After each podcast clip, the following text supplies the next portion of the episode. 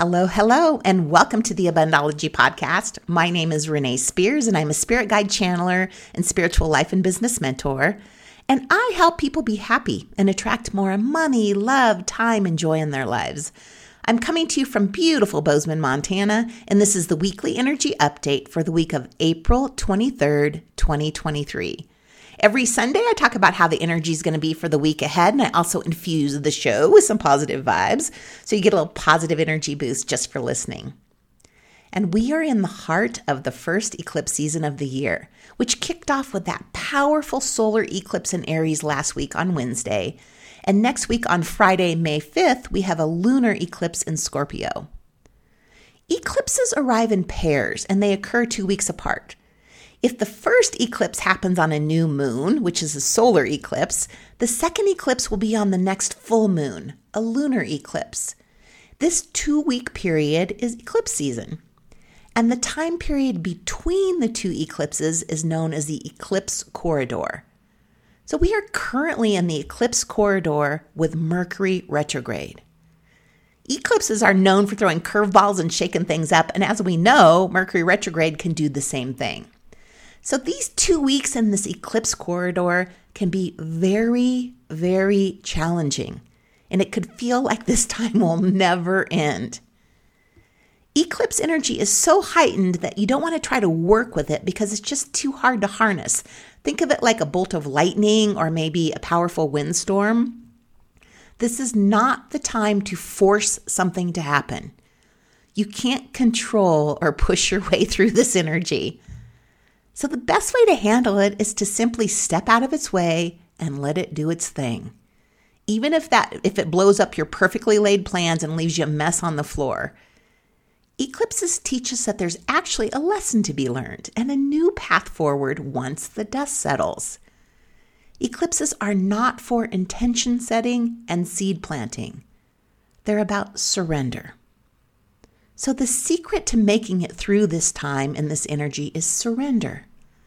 No matter how hard you try, no matter how hard you work, no matter how hard you push something to happen, you cannot effort your way through eclipse season with a Mercury retrograde on top. Remember, eclipses are fated times. Times like this are perfect for practicing our deepest beliefs about life and getting clear about them. I mean, it may be hard to believe that your life blowing up and things that are happening are destiny and meant to be. Times like this have us questioning if we really, really deep down believe that everything is going to be okay. We may be questioning that belief right now. This eclipse corridor is our opportunity to practice not only accepting that belief, but embodying it. And if you embody that belief, you can relax, surrender, and look at things as an observer. Like your life is a reality show and you're watching it, waiting to see what happens in the next episode. Remember, though, this is your favorite reality show. The writer never lets you down, and everything that happens always leads to something better. Change is inevitable here, it's happening. You can either fight it all the way or you can surrender and allow the changes to move you forward. If anything in your life is eclipsed away, here's my advice stop chasing and give it some space. You'll either manifest a better option or circle back to this later after you've processed the lesson and evolved. The fabulous news is that we're in Taurus season.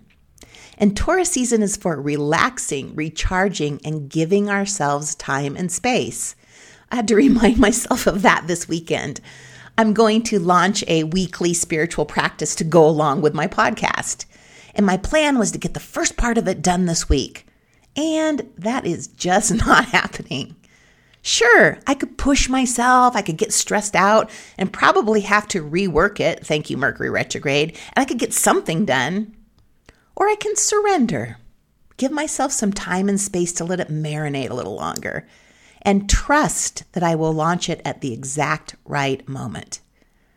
So, given the eclipses and Mercury going retrograde, it's more important than usual to chill out right now. Give yourself permission to pause. There's chaos in the outer world, and the antidote is to move more slowly. And slowing down doesn't mean we're slacking off, it means allowing for pleasure, for being fully present in the moment, and doing things in a sustainable way. So, one of the best ways to get what we want is to move forward slowly and steadily. You don't need to rush. We can slow down to speed up later. Taurus is perhaps the biggest self care advocate of the zodiac, and this season will be the ultimate invitation to lean into what makes you happy. And self care practices are personal, so it's all about finding what works for you. But we want to embrace comfort, luxuriousness, rest, and relaxation, and embody the joy that comes with it. Taurus season is the season when we can connect to the magic and the beauty of just being alive. Think walking meditations, think time in nature, and simply enjoying the beauty of any given moment. This is the time to rest, reflect, and get centered. And the Mercury retrograde energy helps us with that too. Despite its reputation, Mercury retrograde is a chance to practice inner peace when the world around us is showing anything but. Mercury, who is the great communicator of the zodiac, is taking a much needed break. And we too need to take a break from the relentless progress. We have been going full speed ahead for months. So it is time for reflection rethinking, and slowing down. So, the last thing I want to mention is that tomorrow, Monday, April 24th, the sun is conjunct the North Node. And this is the last time this will happen for another 18 years. Later this year, the North Node will move into Aries, creating a whole new cycle. So, the North Node represents our highest destiny and where we're going. And as the North Node wraps up its journey in Taurus and aligns with the Sun for the last time, the energy is really concentrated right now. The North Node in Taurus has been guiding us to focus on our relationship with the Earth, our self worth, our finances, and our physical bodies. So the sun is shining this big spotlight on all those things right now. And the one that has shown up in almost every session with clients this week is money. I cannot tell you how many times I've heard that the money has dried up. And I've even experienced a slowdown in the flow of money. So, you've heard me talk about my money journal. I keep track of all the money I'm attracting and I write it down in a journal. This practice keeps me focused on what I'm attracting and not what I don't have.